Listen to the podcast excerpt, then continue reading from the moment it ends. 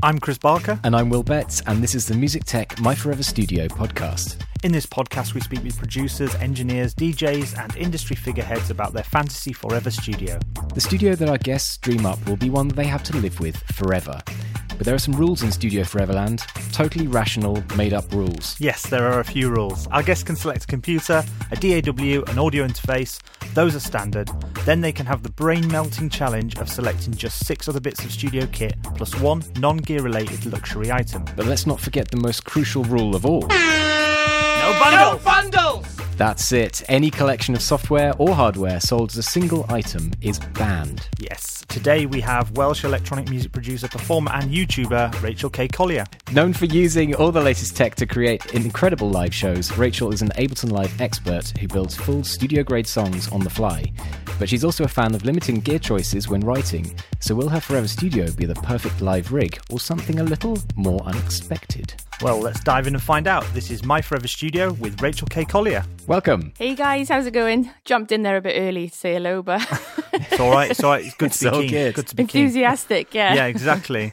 so you heard a little bit there about what we do on this podcast, and we heard a little bit about what you do. So, I mean, the first thing we always talk about is where you would put your perfect studio in the world if you could be anywhere in a kind of fantasy situation. I mean, you, you've traveled, you've traveled around. You've probably been to many other studios. I mean, are there any any that you would steal, or any any locations where you'd love to build something?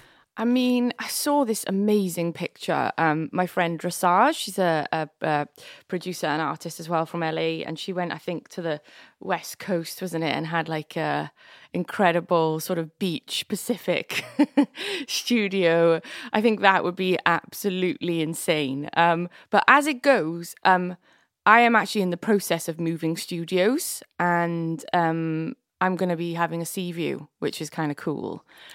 So Oh, wow, yeah, nice. I'm moving. Uh, well, sort of renovating a place in in my hometown. So. Um, which I'm hoping is going to be pretty awesome. Actually, the room is massive, and one wall is all windows. So um, yeah, it's going to be quite fun. Hmm. So I'm just currently like thinking about how I'm going to treat the room and and all of that. But and then I, I think I'm going to last there a couple of years, and then eventually my plan is to build this place. It's an absolute wreck that we've got. going to build it up another floor. And then the garden is like this jungle. It is real jungly garden um, that goes up a hill. And um, eventually, uh, the whole back of the house, I want to have like a, a glass wall that overlooks the garden. So currently, I'm like happy with these plans. Um, Yeah, I mean, this sounds like you're starting the dream studio already. I mean, so this is on the is this uh, on the Welsh coast? Exactly, on the Welsh coast, yes. Nice. So, Oh, Wow. I mean, yeah. Is it, is it the part of Wales where you get dolphins as well? Will you? Yeah, you do actually. Um, yeah. you can see if you like go out on the boats, you can see dolphins and things like that. It's um, yeah, it's really cool. It was it was sort of inspiring to get somewhere there because it's a lot cheaper. So and uh, figured out that I could get somewhere that was like three times the size of in in Yeah. London or something like that. And obviously, as my career's evolved, I've really not really needed to be so much in the city anymore. You know. So um, yeah, so I'm taking the plunge and uh, going to be out now in the sticks. So the only, the only upgrade you, you you would make in in the fantasy studio would be the weather, essentially. A hundred percent. That's the only bummer. But you know what? I always say this, right? When it rains and it snows and all of that, it just makes you feel better for spending 48, 24 hours in the studio, doesn't it? Because you're like, oh, it's minging out there. Just stay inside anyway. so I've never really minded the bad weather being a music maker because mm-hmm. sometimes when the weather's great, you know, but you really just want to work on tunes, you feel a bit, oh, I should have gone outside today, really. But the weather's mm. crap, then you know, no reason to go outside. So I don't really mind. Plus, on those, oh, if you're in LA, when it when it does rain in LA, that's like headline news, and cars start crashing because people do, people are like, "What the hell is this coming from the What's sky?" What's going on? And they've, yeah, they've got yeah. no, yeah. It's a bit dramatic over there when it rains. Like the whole city just isn't, can't cope with it. Yeah, it's purely standard in Wales. That is standard. Yeah. So you know, so I've had the real luxury, right, of um, through COVID. This has turned out an absolute by chance. Um, I've actually been renting a a ladies' flower workshop for the past year, and um, it changed my mind about my dream studio. So my dream studio before was, you know, oh, we can't have any windows, you know, we want to like light it exactly the same every single time. It needs to be secure. We'll have you know, but I've been working in the middle of nowhere and I've got you, you guys can't quite see it now, but you're probably see in all my social media whatever, the it's just surrounded by windows and light and the mm. daylight has just had a huge impact on the way I feel when I'm working. Uh, and now I'm like, no, I'm going for the maximum daylight. Obviously, it's a bit harder to control in terms of like shooting. And, you know, you're like seasonal with it. You know, you're like, right, in the summer, I can shoot from this time to this time, you know, and then the winter, it's this time to this time, or we're going all dark. You get used to it. But um, the daylight, I feel, oh, I just love working in this light and just being surrounded by this, the view of green, you know? So mm. that was really, you know, because before I was thinking, no, I want this kind of, you know, dark vibes, you know, LED lights, you know, really slick. Um, but now I'm like, no, just to get the sun in here and just the natural feel. Um, yeah, I love it. I just, I feel like, and touchwood, working in here this past year, all, all the sorts of projects I've been doing, um, I've had like, you know, hard deadlines, some um, not so hard deadlines, but I don't know, I've been able to create even through COVID. You know, I've had I had one sort of terrible time in the summer, a couple of weeks of like serious beat block when you're just like listening to your old tunes thinking, did I actually produce that? If I did, how? Like, you know, those feelings. But mm. yeah, so but the daylight here and just the surroundings I've realized is a really big part of I think how I want to spend every single day and every single hour what I'm looking at. So what what we what we firming up for the for the location of the Forever Studio? Would you would you are you going to go with your, your, your place on the Welsh coast or are you going to go Pacific Ocean? Oh, I think I'm going to stick with the Welsh coast, you know. Good choice. Good choice. Yeah, it's great Wales. Very is, good. You know, I'm, I am yeah. pretty proud of being from Wales. It's cool. So, and I realised as my I've realised right that a lot of my followers are just not in Wales, obviously, um, and some people don't even know where it is. So um, last night I did. Are you, are you, talking about Americans? Well, I don't know, but people are like, "Where's the accent? Never heard it before." Oh gosh, like where's she from? You know. So um, I think I need to like put it on the map more. Guys, this is yeah. Wales. It's the sideways pig of the UK. If you look at the map, you know, um, we've got our own language. We eat Welsh cakes. We wear daffodils and leeks on St. David's Day, which was yesterday. yes. you know, um, so I, yeah, yeah, I'm quite proud. I would prefer to like, you know, and wouldn't it be cool, you know, in future if we ever sort of go back to real life projects. It was like, you know, Americans like, oh my God, I'm going to this place called Wales to do a session. Yeah, totally. Though I mean, this is, I mean, people people are going to probably want this kind of mixture of remoteness because they're going to get used to being isolated, but they're going to want like you know to travel in a weird way as well. So I think I think you know studios. The kind of um, residential studio thing might come back quite quite a lot, where people want to lock themselves away in these great facilities. I hope so, um, yeah. And I want so, like I said, there's um, all it's like a little jungle outside, you know. So it's all green and it's just kind of cool. And uh, yeah so i'm gonna i want to be the one in the one in wales you know sort of like 10 year goals here music producer that you go to in wales you know a lady. Yeah there's a girl there who does good productions in the middle of nowhere. Let's work with yeah. her. So yeah. I love it. I love that i love that location. So the next step on the My Forever Studio is is the th- the three sort of free items that you get. So you know everybody gets a computer, an audio interface, and a DAW. Um, but before we get there, the inside of the studio. What's your studio vibe? Because we can see into your studio here, but people listening won't quite be able to because of yeah sure so this well the flower workshop where i am now well yeah and your dream studio what's the decor like what's what's the vibe you know yeah, so the flower workshop, which I'm like I said, is really inspired. The blinds are down now, so you guys can't see, but mm. there's windows pretty much on every wall. Big doors, um, which are glass. There's also a huge window above me where the light's coming shining down onto my head. I've got mirrors on the other wall, so it all reflects. So the dream studio, like I said, I want to have um, the whole glass wall that pretty much all glass, which obviously is not great for acoustic treatment, but I apparently you can like mod it a bit. We'll find a um, way. Yeah, yeah. Um, but you know, it sounds crazy, isn't it? You have to consider as much as production is a thing. I have to consider where I'm mm. filming because I'm turning on the camera a lot and it totally sucks every time you have to mm. redo the lights and like set up lighting. So the mm-hmm. view and the, the look is as as important actually as the acoustic treatment probably, you know. Might get a few people arguing about that, but but it but it really is. So yeah, my dream studio, yeah, like like I said, just outside views. Basically bringing the outside in. That's the vibe. Got it. Okay. So lots of plants and sort of wooden stuff. Yeah, plants, wood, and I think I'm going to have like a parched roof as well. So it's like quite high ceiling, quite high mm. ceiling too. So Nice. Good for acoustics yeah, then. and I'm just about. I've just chatting to these awesome guys as well who make these panels, which have acoustic panels, which actually have lighting as well, uh, Psy Acoustics. So, and you can have like Hmm. cool artwork and stuff that you that you want, um, and and the panels light up. So I'm going to have a load of them in there as well.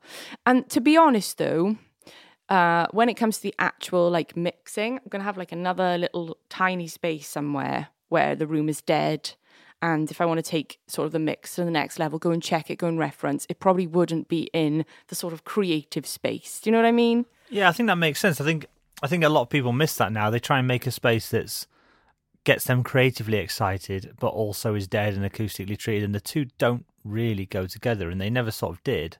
Like ba- No. like bands back in the day would write and record and track and make demos somewhere a lot differently to where things were mixed and you know Yeah, I think you can go so far, you know. Like I've been mixing all my own stuff lately, and then I've been um and I've been doing that here, and it's not majorly treated at all. You know, I've got these rugs down here, got like big sort of uh I don't know what the uh, wool rugs on the floor, and the, the shape of this space. That's one thing I'm going to do. I'm going to make the shape of the space sort of the glass not flat. You know, That obviously it's going to probably cost so much money. The architects and things like that I have to save, get a few more subscribers. So let's let's move on to the the three items uh, that you get for free. So first off, you get a computer. I mean, a Dream Studio computer. What's it going to be? Oh God, I just get, I guess, just the highest spec Mac I can get my hands on, the most RAM. Um, but yeah, hundred percent Mac. Um, would never, Nice. would never go back to using PC. So yeah, um, and I guess probably an iMac. You know, I like my iMac. I think it's great. So that's not the not the cheese gratery one. Then that's the Not the trash can as they call it. No. Yeah. Or they got Yeah. a new one now, haven't they? yeah the the cheese grater is the new trash can. Cheese grater. Yeah. Oh. Yeah, I don't know. I like the iMac. I just uh, always got on with this, you know. Um, it's obviously not the most portable, but it's it's good. It's got good. It's good vibes. Okay, and you want that maxed out. Did you want like the iMac Pro or something? I think that's even more beefy than the. Yeah, iMac Yeah. Pro. Like I said, the most RAM that you can fit in Okay, it. I'll see what I can do for you. Yeah, Yeah. yeah, Thanks, Will. Sort that out for me. That'd be great. No worries. Yeah. I think it's like a is it a 5K screen as well? It's pretty. That's right, yeah. The screens Yeah. are ridiculous, aren't they? Yeah, yeah, yeah. yeah, they're nice. And um, I guess you know, able it's going to be Ableton for the DAW. I guess. I mean, no questions there, really, is there? yeah, I mean, Ableton as well, obviously with 11, life changing changes now with the comping. Because I was like going back and forth to Logic for years, um, which actually really sucked with the flow of things for me because now I can obviously just like just be sitting here, lay down the vocals, chuck them into the process track straight away. You know, I can really hear how it's going to sound rather than kind of you know, recording all these layers in another DAW with no processing and just kind of hoping for the best when I bring it into like back into Yeah. Ableton. So, um, yeah, so 100% Ableton. I mean, I have a lot to thank for that software. It's just, even since the day I first used it, there was just like, I don't know, this kind of feeling of just like, what is this? Who made this? This is so great. And that feeling has like continued. And then obviously over the years, um, just them, even then, you know, kind of working with them as well was obviously like a dream come true. Uh, and then the relationships continued to, to like so were you flourish. were you on Logic before then? Do you know, I actually used Pro Tools before that. Um, I had a random job once doing sound, uh, like dubbing. Um, so I worked in Pro Tools in a Welsh uh, uh, television company, Teledu Cymru, Cymru Cymraeg. So we would work on Welsh TV programs, and um, so I, I used Pro Tools probably the most. Um, but I, I don't know, I never really like loved it. It was obviously great for like sort of tidying up sound and like editing and things like that. Um, but it was yeah, it was this funny transition period where I was in Logic, but I didn't really love it. And then like um, I remember I went to EMI one day and uh, and what it was, I it was in this transitional period actually of my career where I was doing a lot of top line work. So I was kind of I went from like all this sort of making music at college, and then I, I started doing top lining. You know, I went to Ibiza one summer. I was like, yeah, I want to write the vocals on these tracks. I want to do this. Um, so I don't know how I ended up doing it. I sort of plonked myself in London, went to a few raves and parties, met a few people, said I'm a songwriter.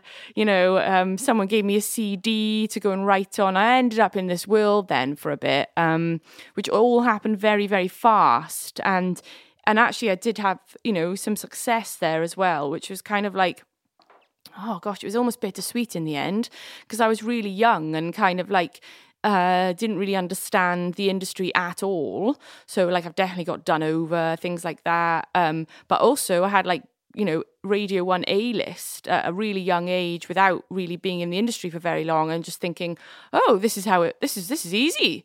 This is great.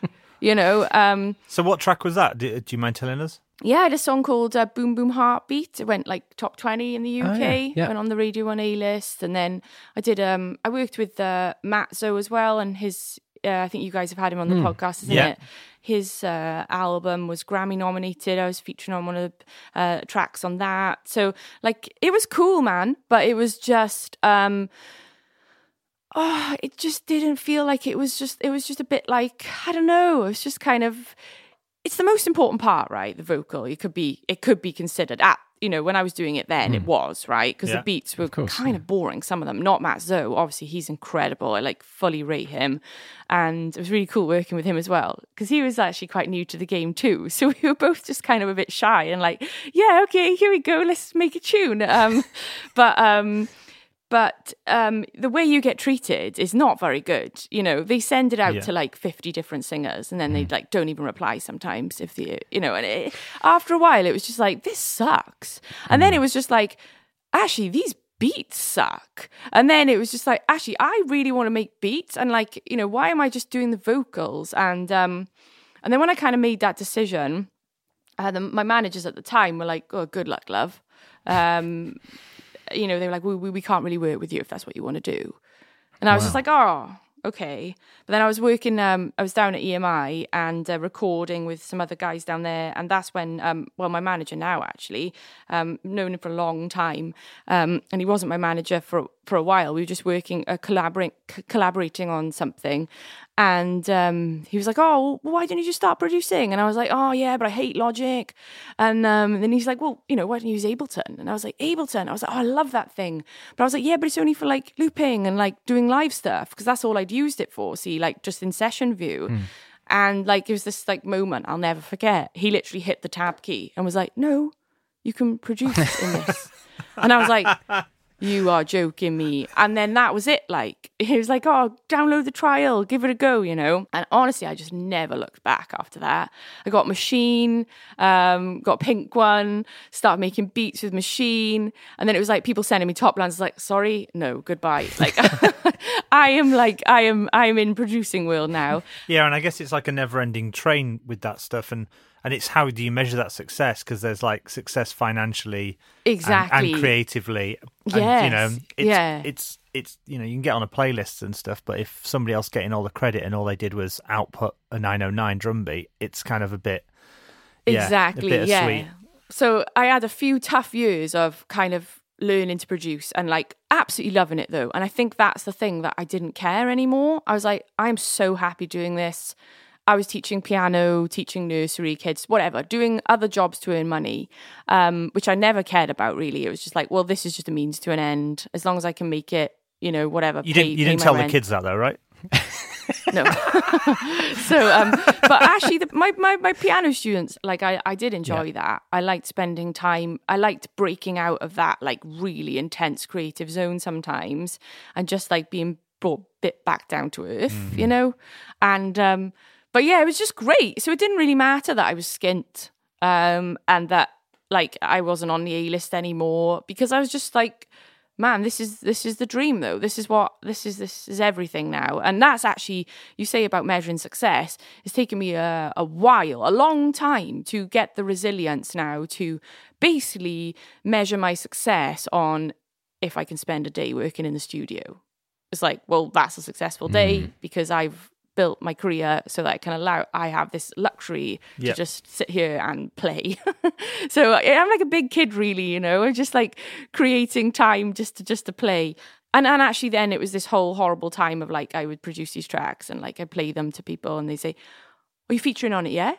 I'm like, No, no, I made the beat. And I mm. remember quite a few comments that was just like, Oh, but you just sound like a featured artist on this. It was just so, uh, so What does that even rude. mean? What does that even mean? It was just horrible. I got so much of that. And I was just like, oh. And I was really trying to find my sound as well as a music producer. And I'd come from like this dance hmm. world. So some of it, and it was actually that track, Nothing is Forever. I remember really, I remember the producer who said it as well. And I just thought, oh, you know, and he wasn't a bad person. He was just being honest, just like saying what came to his mind. But did suck. And I got a lot of that for a long time. I don't know. I just never really took it to heart that much. Oh, whatever, screw you. Well, if that's if that stuff mattered, you wouldn't have you wouldn't have sort of given it up in the first place. It's like you don't care about that stuff. It's like like you say, it's measuring Yeah. measuring your success in a different way, or uh, well, in the in the correct way, pretty much. yeah, exactly.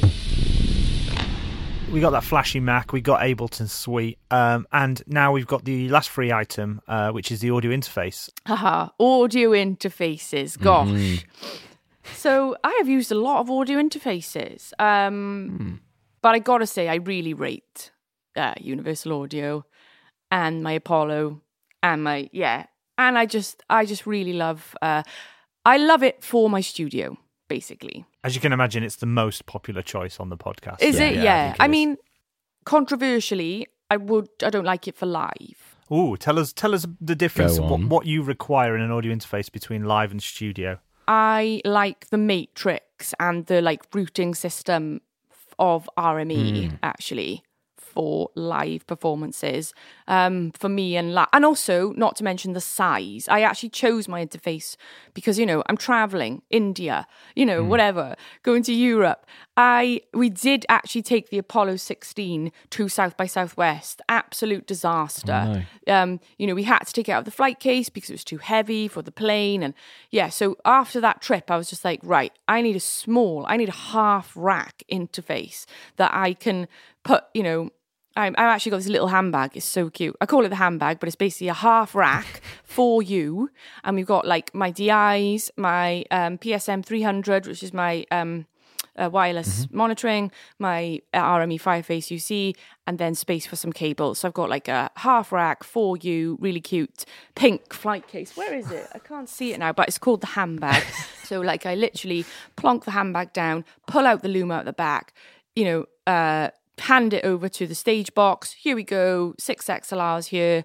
I've obviously got all my um, all my routing is done like in the handbag. So I, you know, when you're when you're doing these really fast changeovers at festivals, you don't need to fanny about like getting the flipping, you know, your your monitors right and all of this. You know, I'm not a big artist like flipping Anne Marie. We don't, I don't have that luxury, you know. So it was just about streamlining my live setup to make it really, really easy and also accessible and portable. What are you giving to front of house then? You're not giving them a stereo feed, you're giving them That's the other thing. Is, it is a bit limiting. I've got eight eight ins, eight outs. I have a stereo myself, so I have line seven and eight for my own uh, monitoring. Yep. Um, one and two, I send out like um, all the drums and track stuff, beef up tracks. So all the stuff that like I can't physically play live myself. Um, so they come out of a stereo pair. Then I have my vocal effects. They come out of line channels three and four. They're stereo effects. So really important that we have uh, the stereo. And then five, I think I have my synths. And six, I think might be my bass. So like uh, the synths are a mono, which is a bit annoying, but you know, it's kind of like I, I have to make some sort of compromises somewhere. And yeah, so I've got my monitoring and then and then my vocal, you might be thinking, how's she doing a vocal? I actually um so what I do, I'm on stage and I've got my my microphone and I've got a few little like pedals actually. Because what I do, I send a dry signal to the engineer, so he has a dry vocal signal, and then I split the signal with an XLR split. So I get that dry signal into my interface. So I can monitor with that signal. But that signal that goes into my interface doesn't go out. That just goes in from monitoring. So then my engineer actually has a dry vocal, a stereo pair of wet stereo effects. You know, like I said, anything that's on track, on the beef up track, on one and two, synths on five, and a bass on six. So he does have that dry vocal. And also that means if anything, God forbid, did happen with Ableton Live, then um, I have got a dry vocal signal going direct to front of house. I also play with musicians as well. So, like, if I've got one of my percussionists on stage, we always said if anything happens, all their mics are obviously going to front of house. Mm. Um, and um, yeah, if anything happened there, um, we'll just do some kind of a cappella percussion. so you work with your your own, you bring your own front of house engineer. That... The last couple of shows, only the last two shows, but huh. before that, no, we okay. just hand them. We just hand them. We, we give them a little, obviously the tech spec. And yeah. We say, here we go. You got on one and two. You got like beef up track two and uh, three and four. You got vocal effects. Oh, sorry, vocal effects and vocal loops is one as well. Yeah. So they might come out on the same channels of vocal effects. To be honest, it's been so long I've done a show, I can't actually remember what we do. So, um, but it's along those lines, you mm-hmm. know. But considering it's so compact, it's it's pretty complicated in in a good way. You know, I mean, you've got a lot a lot going on, like you say, for such a small package to travel with, and that little RME delivers a lot. Yeah, it's great. It's great. It's, it's awesome. Honestly, that that interface is so great, and like the matrix on it is so simple. Mm. You know, it's like I want you to come out of three and come out of nowhere else. three. You know, I want you to come out of three, and actually, I'd quite like you to come out of seven and eight as well. You know, it's yeah. like it's really really nice, and I and I and actually, I've done a little bit of MD work as well for other artists, and we've done like small on the fly, like smaller rig stuff, and I just take my RME. I'm like, we're using that because I know how to use it, and the routing always works. so yeah. Whereas other interfaces, you know, I'm not going to name names, I've had issues with. Like, I had a show, oh my God, I'll never forget this. I had a show in Czech Republic. It was called Beats for Love Festival. Um, I was setting up my monitoring, and it was still when I was kind of new to this. Mm-hmm. Hadn't made all the mistakes I needed to make to get to the point where I am now. And um, I had this interface, and uh, it's a it's a very popular brand of of interfaces actually. And um i was like practicing and what was happening was it was just ducking out of ableton. So i was like midway through a song and then all of a sudden ableton was gone and was just dry vocal. And and any of the synths obviously that were coming into the interface. And i just started to have like major panics. I was just like oh my god like this cannot happen on stage. Like what the hell? And then like i was up till like 3 a.m like tweeting help! Like and actually somebody i think this dude from gorgon city actually tweeted back are you stuck rach? I was like oh my god. But do you know what I had to do in the end? I had to sack that interface off and take the Apollo 16 again, which is what I was trying to avoid, you yeah. know, taking, de rigging my Apollo 16 in the studio to go to a show became an absolute nightmare. Yeah. It was just like, and then it was like every booking was almost as stressful, taking the whole bloody studio as like, so that's why I was like, I have to get and invest in a sec in a second rig yeah. because this is just a joke, mm. you know. So, um, so yeah, so the Apollo as as you know, don't get me wrong, it's great, it's worked absolutely great, like all loads of shows, but it was more about portability I need something small that I can just, you know. Also, like the handbag's pretty big. So sometimes when I travel, I actually take the interface out and put it in a little bag and whatever. It depends if I'm traveling alone or if I'm traveling with somebody. If I'm with somebody, I've got an extra pair of hands. But for example, I traveled alone to India. So I had like a flipping, I had like oh my god, it was hilarious. I had like a huge backpack, a massive suitcase, and my king hawk. so I was just like walking through Bangladesh airport, like like proper bag lady, you know. Like, um, so it, you know that's that's a big deal. Like, I you don't think about that when you start. You're like, cool, gonna bring that synth, gonna bring that synth, yeah. gonna bring. Then suddenly, you're like, yeah, now I need to get the tube. The Music Tech My Forever Studio podcast is supported by Evo by Audient, the fantastic Evo Start recording bundle, and the Evo 4 and Evo 8 interfaces. Yes, if you're a beginner, you can enter the world of audio recording with the Evo Start recording bundle. a professional, powerful, and versatile solution for home recording from studio grade audio brand Audient. This comprises the Evo 4 audio interface, the remarkably robust SR1 large diaphragm condenser mic with shock mount, and a set of the Audient Evo SR2000 monitoring headphones. That's right, featuring loopback and smart gain, the new Evo bundle and compact interfaces make sure you can achieve studio quality recordings from the start. Smart gain means you don't have to worry about setting input levels, making it ideal for music makers who want to spend time creating, not engineering. And Loopback lets you record everything you hear through the interface, making it a great fit for home recording rigs, podcasters, streamers, and content creators. Evo Start Recording Bundle is suggested to retail at £199, 220 euros, and $249 in the USA. Discover Evo online at evo.audio. Let's get to your first time. So we're locking in the uh, the UAD for the Forever Studio, right? The the Universal yeah. Audio. and I've got an octo as well here as well. Oh, an Octo. I know. Well, you can have More- the you can have the flashiest one available for the Forever Studio. I'll just have the the top DSP uh, Apollo. Okay. Yeah, there we go. There's one above. There's one above an Octo now, isn't there? Uh, not sure about that actually. I think. this is the octo satellite one. Oh, I you got the satellite. extra Oh, power. okay. Um, but the biggest one you can get for on this X16 is the Hexa. So you'll have to live with it unless you wanna unless you wanna upgrade later Mm, okay. in your items. you I'll upgrade to the top. Yeah, because obviously that's a thing, isn't it? The DSP. Yeah. Fair, the fair. Okay, so now, now we've got those out of the way. It's it's your first choice out of six for your Forever Studio. Mm-hmm.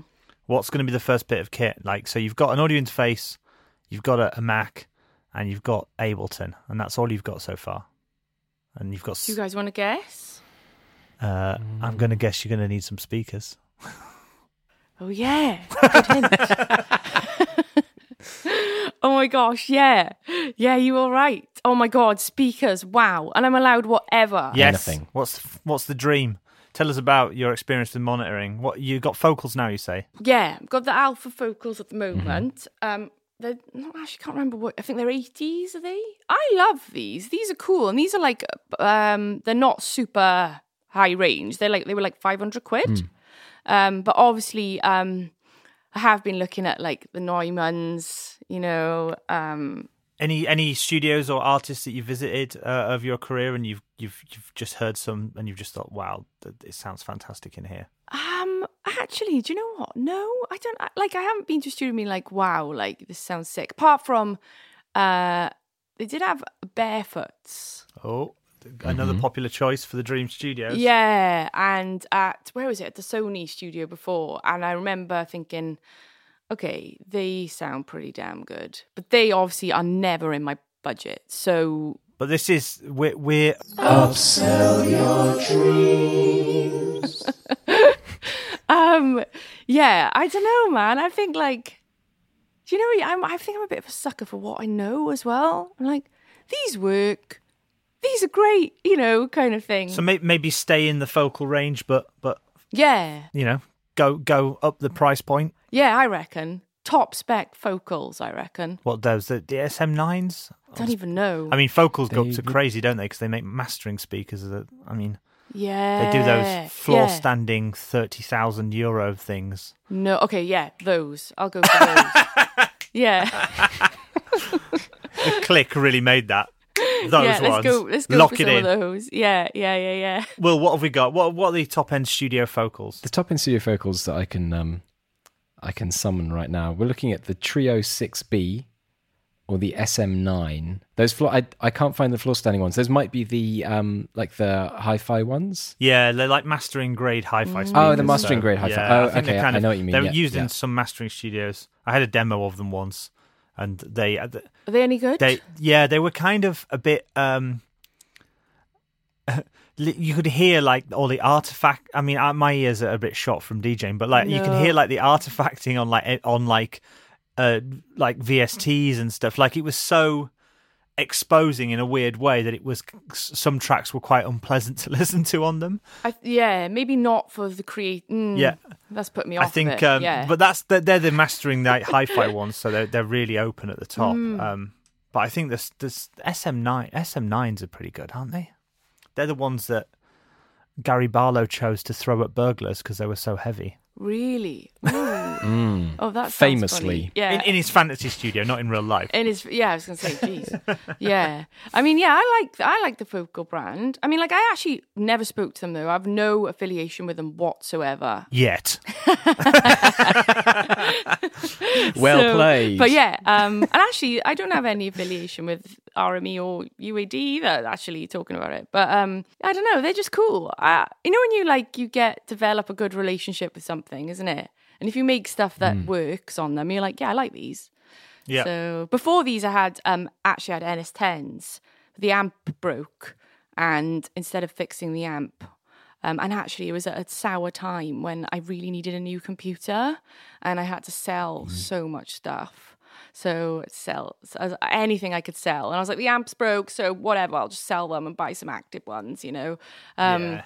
Yeah, the, Good all cho- those uh, a good times- choice, I think, though. A good choice. yeah, they're, Yeah. they're good, man. They're good for like you know budget kind of well mid. They're, I say like five hundred. It's like mid range, isn't it? That's mid. So how did you how did you happen upon the NS10s? Like, because you know, Well, they were actually my like I said, my managers. He was not using them, so oh, okay, fair. he's like, Oh, oh, okay. and he was great actually. He was, Yeah. oh, he bought me the MiniBrute. It was like, right, Christmas present. Go and learn some synthesis. Like, whoa, okay, cool. And I was like, oh my god, this thing's so good. But at the time, I'm always, yeah, actually, I'm seeing sides of my personality. I get stuck in like, if I'm in a thing which I'm feeling, I sort of, I think back in the day, I was, it would take me longer to go open my mind to it. Whereas now I'd say I'm probably really different. I'll be like, oh yeah, give it a go. But back in the day, I've, even the transition from like APC 40 MIDI controller to push two was like, no, no, this works great.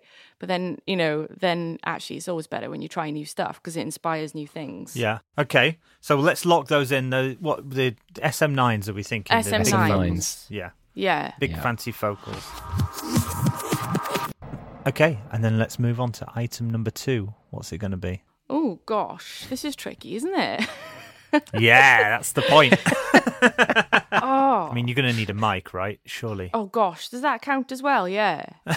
yes. Yeah. I want Yeah. headphones then. Yeah, if uh, if you've got, we'll let you have like your your earbuds with you come with your phone or Yeah. something like that. But if you want some studio grade headphones, they're another item. But if you just need some in ears for monitoring, Oh, then you can have those. But no fancy stuff. We have actually in the past we've allowed somebody to take their in ears that they use on stage because they also use them to listen to music, and that was like a really cheeky workaround. But like that mm. that was technically allowed because mm-hmm. obviously if you're recording and you've only got speakers, then it's going to be an issue. Mm-hmm. Yeah, definitely. I mean, geez, you know. Okay, so microphone. Oh my goodness me. So. Oh. What's the dream microphone? Well, I tried this microphone at this place in uh, Vintage King in LA. It was funny. They, I don't know if you guys have been there. They got they got this room, and you can go around and sing. uh, Well, you can go in every. Yeah, you can put headphones on in the in the room and try every mic. And um, I came out and I said, "Oh yeah, I like that one." And the guy literally went, "Yeah, that's the most expensive one." and I was can we like, can we guess? Can we guess? Yeah, go on. Are we allowed to guess? Because it, just seems to be a trend on the uh, season three of the podcast. Okay, uh, go on, on. Will. Are you going to make the guess, Will? Yeah, I, I reckon it's a Sony C800G. "Ooh, I can't actually remember. I think it was." Did it have a big fat radiator on the back of it, like a heat sink? So it was. I feel like it was a Telefunken one actually. Ooh, fair enough. Fair enough. Oh, okay. Yeah. Very nice. Um, Very I nice. feel like yeah. it. I'm pretty sure it was one of those, um, and it was awesome. And it was just, you know, and you just, it just sounded like magic. It was just, yeah, and um, Mm. and I remember thinking, yeah, oh, I'm gonna get one of them. And then when I found out it was ten thousand dollars, I was like, yeah, not gonna get one of them. So what what do we reckon it might be, Will? Have we got have we got a, a result for yeah, ten thousand it was. It was literally like it was just so much money. It was just like, okay, yeah, no, we'll wait for that. And actually, microphones is something that I definitely want to get more of because I I'm I absolutely have rinsed this one, the SM7B, and that's because um I do a lot of you know the, the live performance stuff, you know, and if I'm filming or whatever, I just love the fact that it's dynamic and that it can be actually kind of noisy and you know I'm dancing around and whatever and I have it quite loud in my headphones and you know people always comment like how the hell can we not hear any spill or you know and it's because it's a dynamic Yeah. mic. But then at the same time, I do, you know, I do sometimes wish, oh, I wish I had that like crisp or like, you know, the air, airy kind of presence of a condenser. Um, so I think actually, when I think I would like to get um, a nice condenser soon anyway, you know, but not the not the Telefunken one. That's too much money. But that one is almost certainly the Telefunken Elam 251, which is widely regarded as being the best vocal mic of of all In the time. world, is yeah. it? Yeah, I mean it's between that, probably between that, like uh, I think.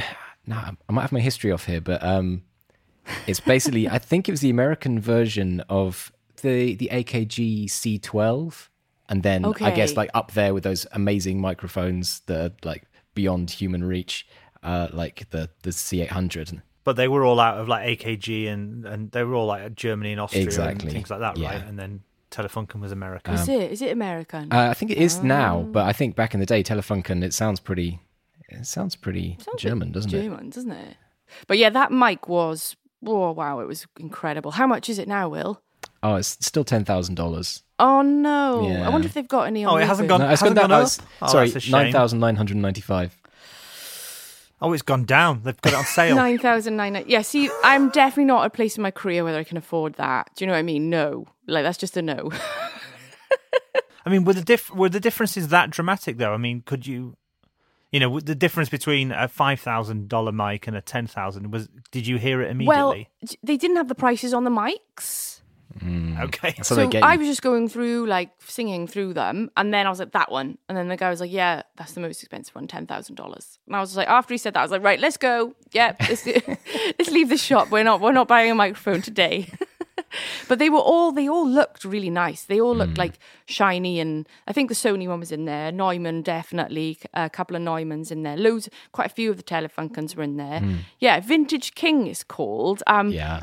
Have you guys been there? It's got like it's got mainly, to be honest, um, a lot of the lunchbox kind of stuff. You know, um, The all the little series stuff. sort of yeah. preamps and things like that, which obviously are really cool. Had like a, re- a real Teletronix and like um, LA2A and all of those cool things, which again is not quite in my budget yet. Uh, not so. Um, I, I'm happy with the UAD versions uh, on uh, you know uh, software. So well, remember they they aren't included. You only get the default things on your that's so hard. no bundles. No bundles. That is so hard. That's, that's a jingle and everything. Okay, so let's lock let's lock in that uh, Telefunken mic for you then. Item number three. To number three, yeah, okay.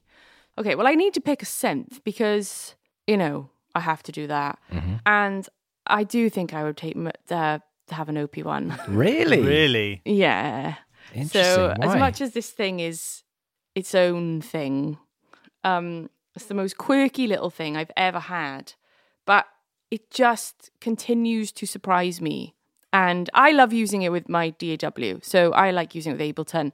I'm not like mad into the tape thing, um, but I love the sound design and stuff I can do with this. Are they still updating it? Are They still sticking new firmware and, and features on it? I don't know, actually. Because they did for a while, didn't they? Will they were they, for they a while, yeah. But then I think it's sort Yeah. of been replaced. Not, I mean, they're still making it, I think. Uh, but yeah, the OPZ is the one that is sort of the the updated version. But They've been focusing on that one for a while, haven't they? Mm. Because it obviously does some extra. It does some cool stuff, like you can know you can do your DMX lights and things Mm. like that. Um, but the OP one is like a, it's a good tool for sound design, Mm. and the reason why I love it so much because it's so small. So like you know, and again, I've sort of, sort of mentioned portability in this in this chat earlier. Like because it's so small, it can just be in front of you, and it's just I don't know. I love it. It's kind of easy, and it's it, it it makes new noises all the time that you didn't know it could make. I don't think it's ever been chosen on the podcast, has it? Will? no, it hasn't. Interestingly, No, I'm a big fan of this. Like, I'm a big fan. People say, "Is it worth the money?" I'm like, well, it depends what you're into, hmm. but for me, absolutely. You know.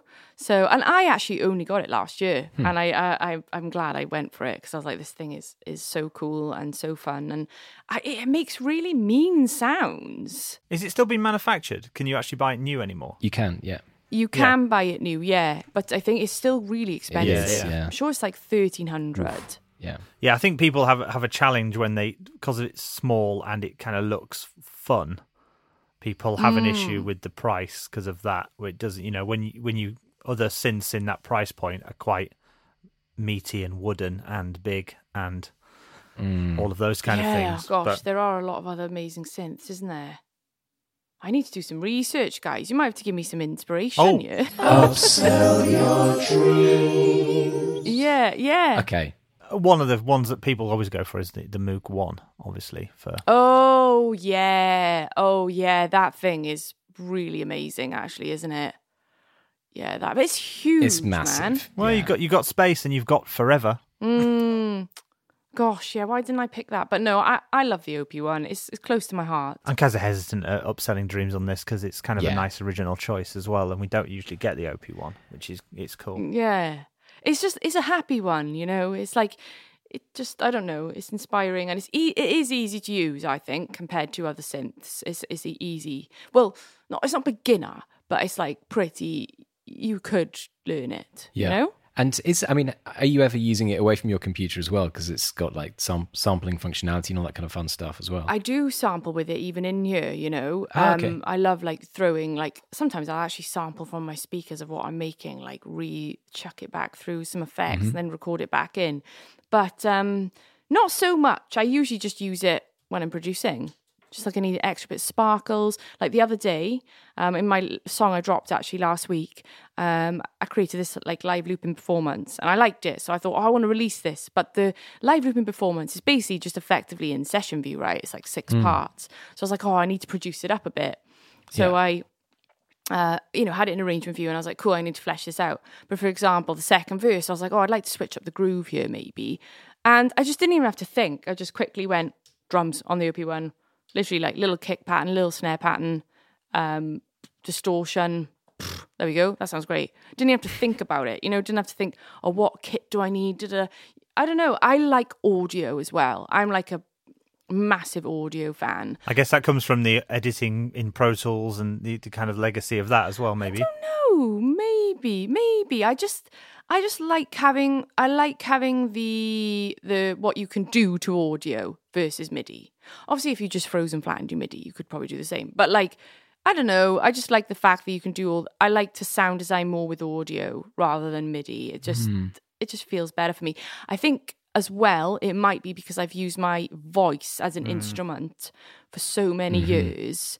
Um, and that was always kind of I guess it's like my first instrument and that's that's audio and I just kind of like the way it works. And you're not able to be triggered via MIDI, Um, right? I like yeah, exactly. Yeah, yeah, yeah. That's what we need. We need to create like a, a human MIDI interface where maybe we can have like electrodes on people's backs and then we can make them make MIDI certain interface. noises depending on what MIDI CCs we send to them. Like, ah! uh, I, th- Yeah. I think you're better off with uh, CV and Gate, honestly, with that. If you want. Yeah, that's true. Yeah. well, you I don't know, mind. There's the there's that guy, what's his name? Uh Mazurg, is it or something? And he has all those contact mics and like I guess that's just contact mics, isn't it? And then there's have you seen that microphone as well that you can like sing down and it triggers Oh, MIDI? Vo- Vochlea. Oh, Voc- Vochlea the one. Vochlea, yeah, Vochlea Vochlea, one, Dubler. yeah. Yeah. I tried Yeah. that actually. There's all Yeah. those there's a few of those things Yeah. that you Didn't can you have do, that? Didn't you have um, that for a while, Will?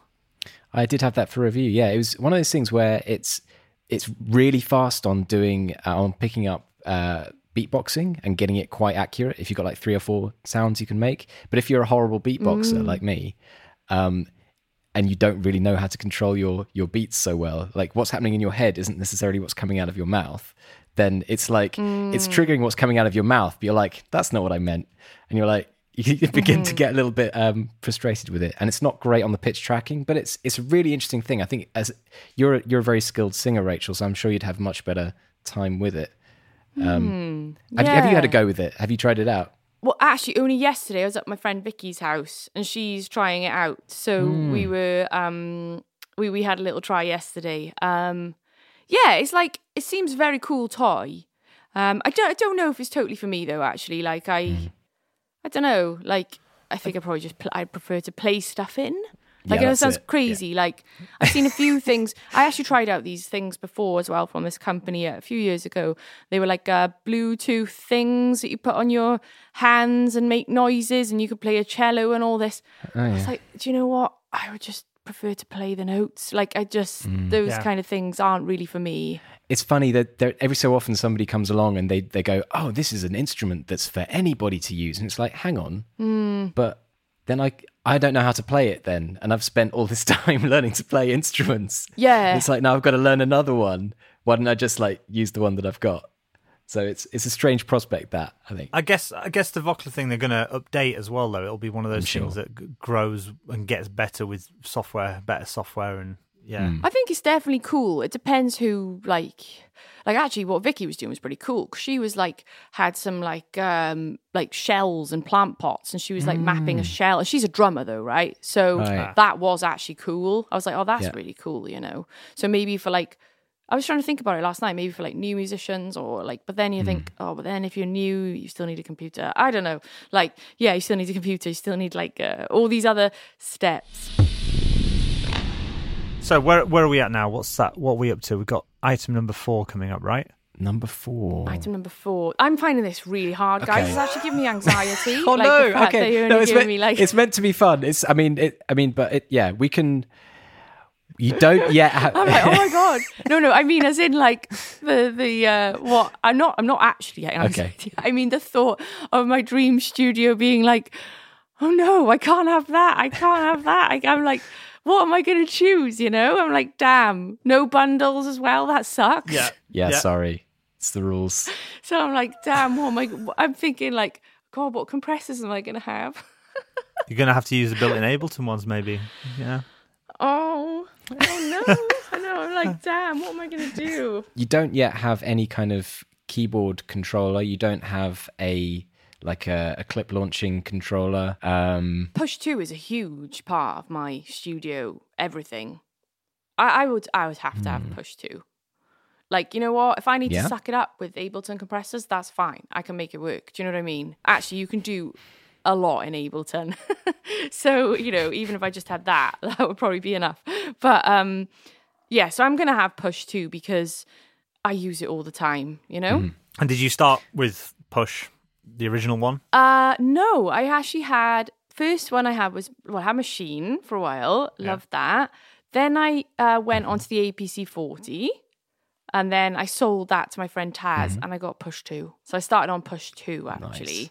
Um, and I actually remember seeing push years ago, and like I said, maybe in my more old mindset, I was thinking, "Oh, what's that? That looks complicated."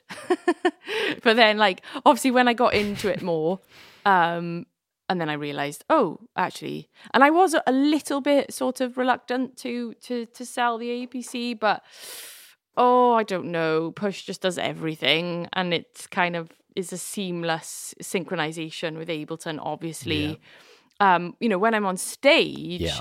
I run my whole show with push two. You know, I never look at my laptop. My whole show is that's the centralized MIDI controller. So and it it does so much, you know, you're triggering not only audio, but I'm triggering light changes, I'm triggering visual changes. Um I ca- it's like a flipping, you know, it's like the like your horse in the studio, you know? Like it's um, it's a, quite a musical device as well, con- compared to maybe the sort of more beat orientated things of the APC and the and Maschine. Yeah, absolutely. Because it's actually, you know, you can use it to control your DAW, and you can also it's actually a MIDI controller as well. So I'll I'll all the time just switch to note mode and be triggering like simplers, samplers, samples, things like that.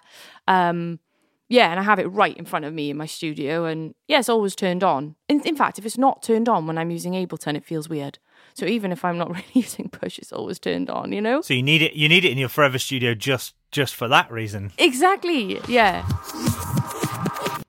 Item number five. oh my god do you know what i think i think i'm gonna confidently go for some hardware compressor Interesting. just because you know it's fun isn't it compression Is it? Is it though? so yeah like outboard you know why not isn't it Yeah. like i said audio Yeah. we can run everything Yeah. through it can run stuff back through it yeah i'd probably go for the la2a teletronix Okay. i just like it it's got like a gritty sound not cheap but no, it's uh, it's four and four thousand three hundred dollars, which would put it into yeah, comfortably expensive category in pounds, I'm sure. Comfortably, yeah. Again, again, not Comfortably expensive. Will, Will's been doing a lot of voiceovers for Marks and Spencers recently. I can tell. Sorry. Yeah. it's my audiobook work. Your voice is quite good. I I can believe that. I can believe that. yeah, I can believe it. Come on, Will, give us a line You'll know. about like uh, a lasagna. Describe a posh lasagna and tell us it's comfortably expensive. Oh, no, uh, this this luxuriant lasagna is comfortably expensive. I could I could buy it. I literally thought, oh, The Will's got a nice speaking voice. See, Yeah. Well, um, yeah, I'll, I'll look into that. I'll let you know. yeah, let us know. Mm-hmm. I'll do the jingle. Perfect. Yeah, Chris can do a, a mashup, the jingle.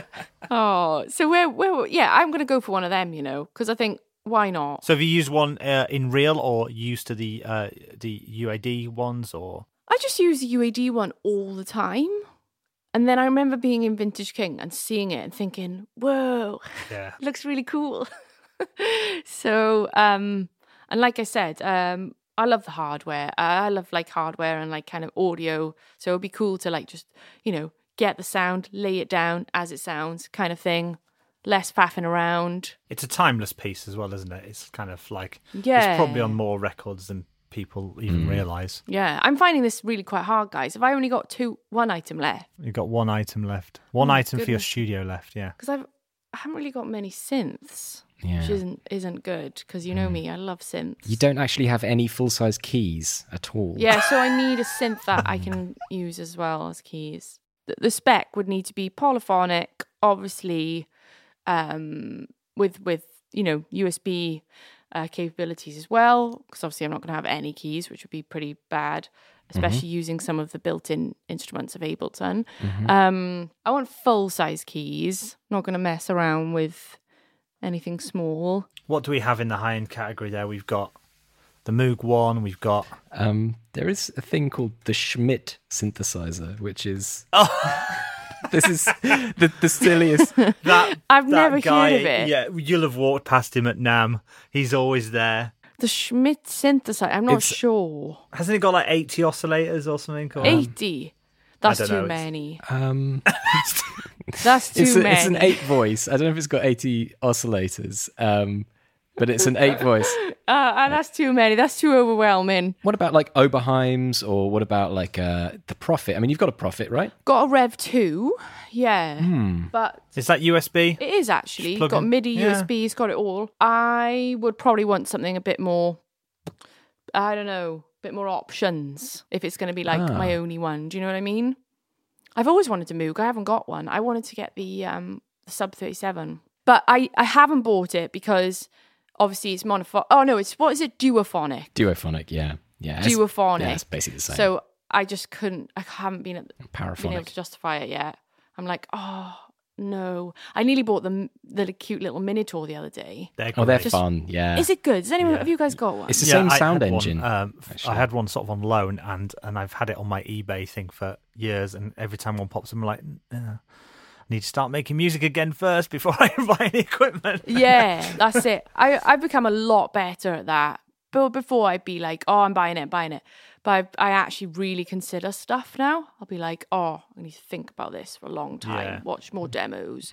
You know, kind of really, yeah. Re- do I really need that? Like, you know, really think about it before. Um, I think I think it, it seems like the Moog One is your best choice here. To be fair, like uh, oh, you guys are making me think about the Moog One in a lot of enthusiasm here. I'm like, oh, that's in. I do, yeah, five thousand seven seven five in the UK. We've got to upsell We've got to upsell the dream here and go 16 voice. 16 voice, go big or go home. Eight thousand dollars, 16 eight thousand yeah. pounds. Ooh. there you go, 10, 10 grand, ten thousand US dollars, pretty much, right? I mean, I have always wanted a Moog, so I think I'm going to go for that because I still, yeah, I'm going to get one one day. I need to pick the right one. Done. Yeah, when I, yeah, I reckon I'm going to get one.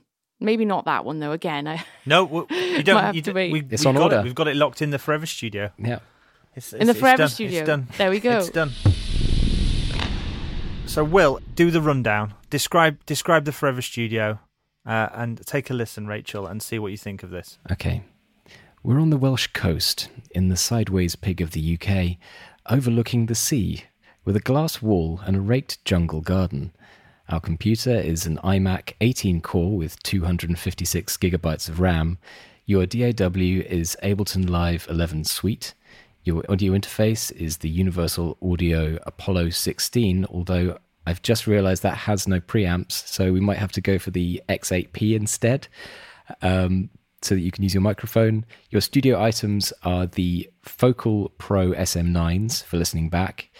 Your microphone is the Telefunken Elam 251E, $10,000 worth. Thank you very much. The Teenage Engineering OP1. You have the Push 2 for controlling. You have a Teletronix LA2A, a very fine choice. And then for your big polyphonic synthesizer, you have the Moog 1 16 voice. How does that sound? It does sound pretty freaking awesome. It would have sounded better with Fleetwood Mac's Albatross playing underneath, as Will described it. oh my wouldn't gosh. Oh my gosh. it? Gling, gling. I was thinking about chocolate pudding actually the whole time. Because whenever I do that, it's always. Oh my god. How how good does that sound though? That sounds good, doesn't it? Yeah, it sounds pretty good. So anxiety levels reduced. That's a nice. yeah, they studio. are. They've Yeah, good. reduced a lot. They've reduced a lot. Since I've got the compressor, the Telefunken and the Moog one, that's I think I, I think I'd be covered, you know. Well, that gets us to the final choice, which is an. Uh, it's not a piece of kit, um, but this is the luxury item for the studio. So Hmm. something that you would have in the studio, money no object. We're talking right. something that you wish. Oh, I wish I had one of those in the studio. Oh, but it's wow. not a piece of kit. Not a piece of kit. Not a piece of kit. No, Oh, but something that would make daily life in that studio better or more fun. Oh gosh. Sort of want to say a swimming pool. Indoor. Why not? That would Yeah. be so Yeah. cool, wouldn't it? I mean, if you're on the Yep. the Welsh coast overlooking the sea, you could have one of those infinity pools just outside the studio. Oh, that's it. An infinity pool. Like take a five minute break, go for Yeah. a dip. Speak to the dolphins. That would be great. That would be so great, wouldn't it? It'd have to be heated though in Wales, wouldn't it? A heated pool. Yeah. Hundred percent. Hundred percent. Heated. Yeah. Right. Definitely heated, otherwise I'll never bloody go in it. So Otherwise, it's, it's, it's going back to Wim Hof featuring on our podcast again and his cold water swimming. yeah, oh no, none of that. No, no, no, no. No. Well, that brings us to the end of the My Forever Studio podcast. Thank you so much, Rachel, for joining us. It's been a blast, and uh, Oh, what a great no, studio that you. is going to be as well. What a lovely studio. I know. I'll have to send you some pictures. They'll be like, Yeah, she's done yeah, it. yeah. She's got it. She's got the Moog one. Yeah. well, maybe maybe not just pictures. Maybe you know you could invite us over after the Invite you pandemic. round. Yeah, yeah, that'd be Yeah, nice. yeah, Yeah, yeah. Come, we'll go around for a jam. I know. I'm literally thinking now. Do you reckon that anyone's selling one on Reverb or eBay? Probably not. What, I a- don't know why what, a I'm Moog hoping one? or joking you. Yeah. There's one in Antwerp, one in Belgium. You should get the one in No. Belgium. Yeah. How much she selling it for, Will? Oh, it's new price. There's there's no discount here. Yeah. Oh, it's all right. Need to sell a few more courses. This is not the, the best bit of the podcast that we've had yet. I mean, it's the the good stuff was earlier. Me looking up stuff on Reverb. Yeah, if you've if you've just jumped in, if you if you've just clicked the podcast and then sort of let's just jump to the end and see see what happens. See what it was. this is not Yeah. yeah yeah. This Maybe that could be a different podcast where we just invite people on and you browse eBay and just describe describe it to us. Oh gosh, yeah, that'd be that'd be pretty fun actually. No, The thing is, Rachel, with Will's voice, he, you, people will listen. it's true. Yeah. That's true. Will's voice is soothing. Yeah, it's the SM7B as well, though. Actually, I think, isn't it? Oh, it, it really is. Yeah. Thank you so much. Amazing. Thank you so much. Cool, guys. Well, thanks. Thanks for having me. Been it's it's been a blast. Thank you so much. Thank you very much. Well, what a lovely Forever Studio that was, Will. Thanks again to Rachel for taking the time to chat to us. Yes, indeed. Although it was a touch awkward when you invited us round at the end, Chris. Yeah, um, yeah. Sorry about that. I do love an infinity pool, though. Don't we all? Anyway, thanks to everyone for listening. And remember, if you are a fan of the Music Tech My Forever Studio podcast, make sure you subscribe using your favorite podcasting app and maybe even drop us a little review. Yes, uh, give us a review. We do read those reviews too, so please do. If you want to contact us or get your suggestions in for guests, email us at editors at musictech.net. Indeed. Or if you're just someone really famous and you want to get in touch with us and say, I want to be on the podcast, then just, we're here, we're available. Yeah, yeah, yeah. Yeah, we love we love a famous email. We do. Speaking of famous people, next week we are talking to an internet synth hero musician and SonicState.com founder Nick Batt. Yes, so set your PWMs to maximum, and we will catch you next time for another adventure into Studio Foreverdom. Indeed. Bye bye. Bye bye.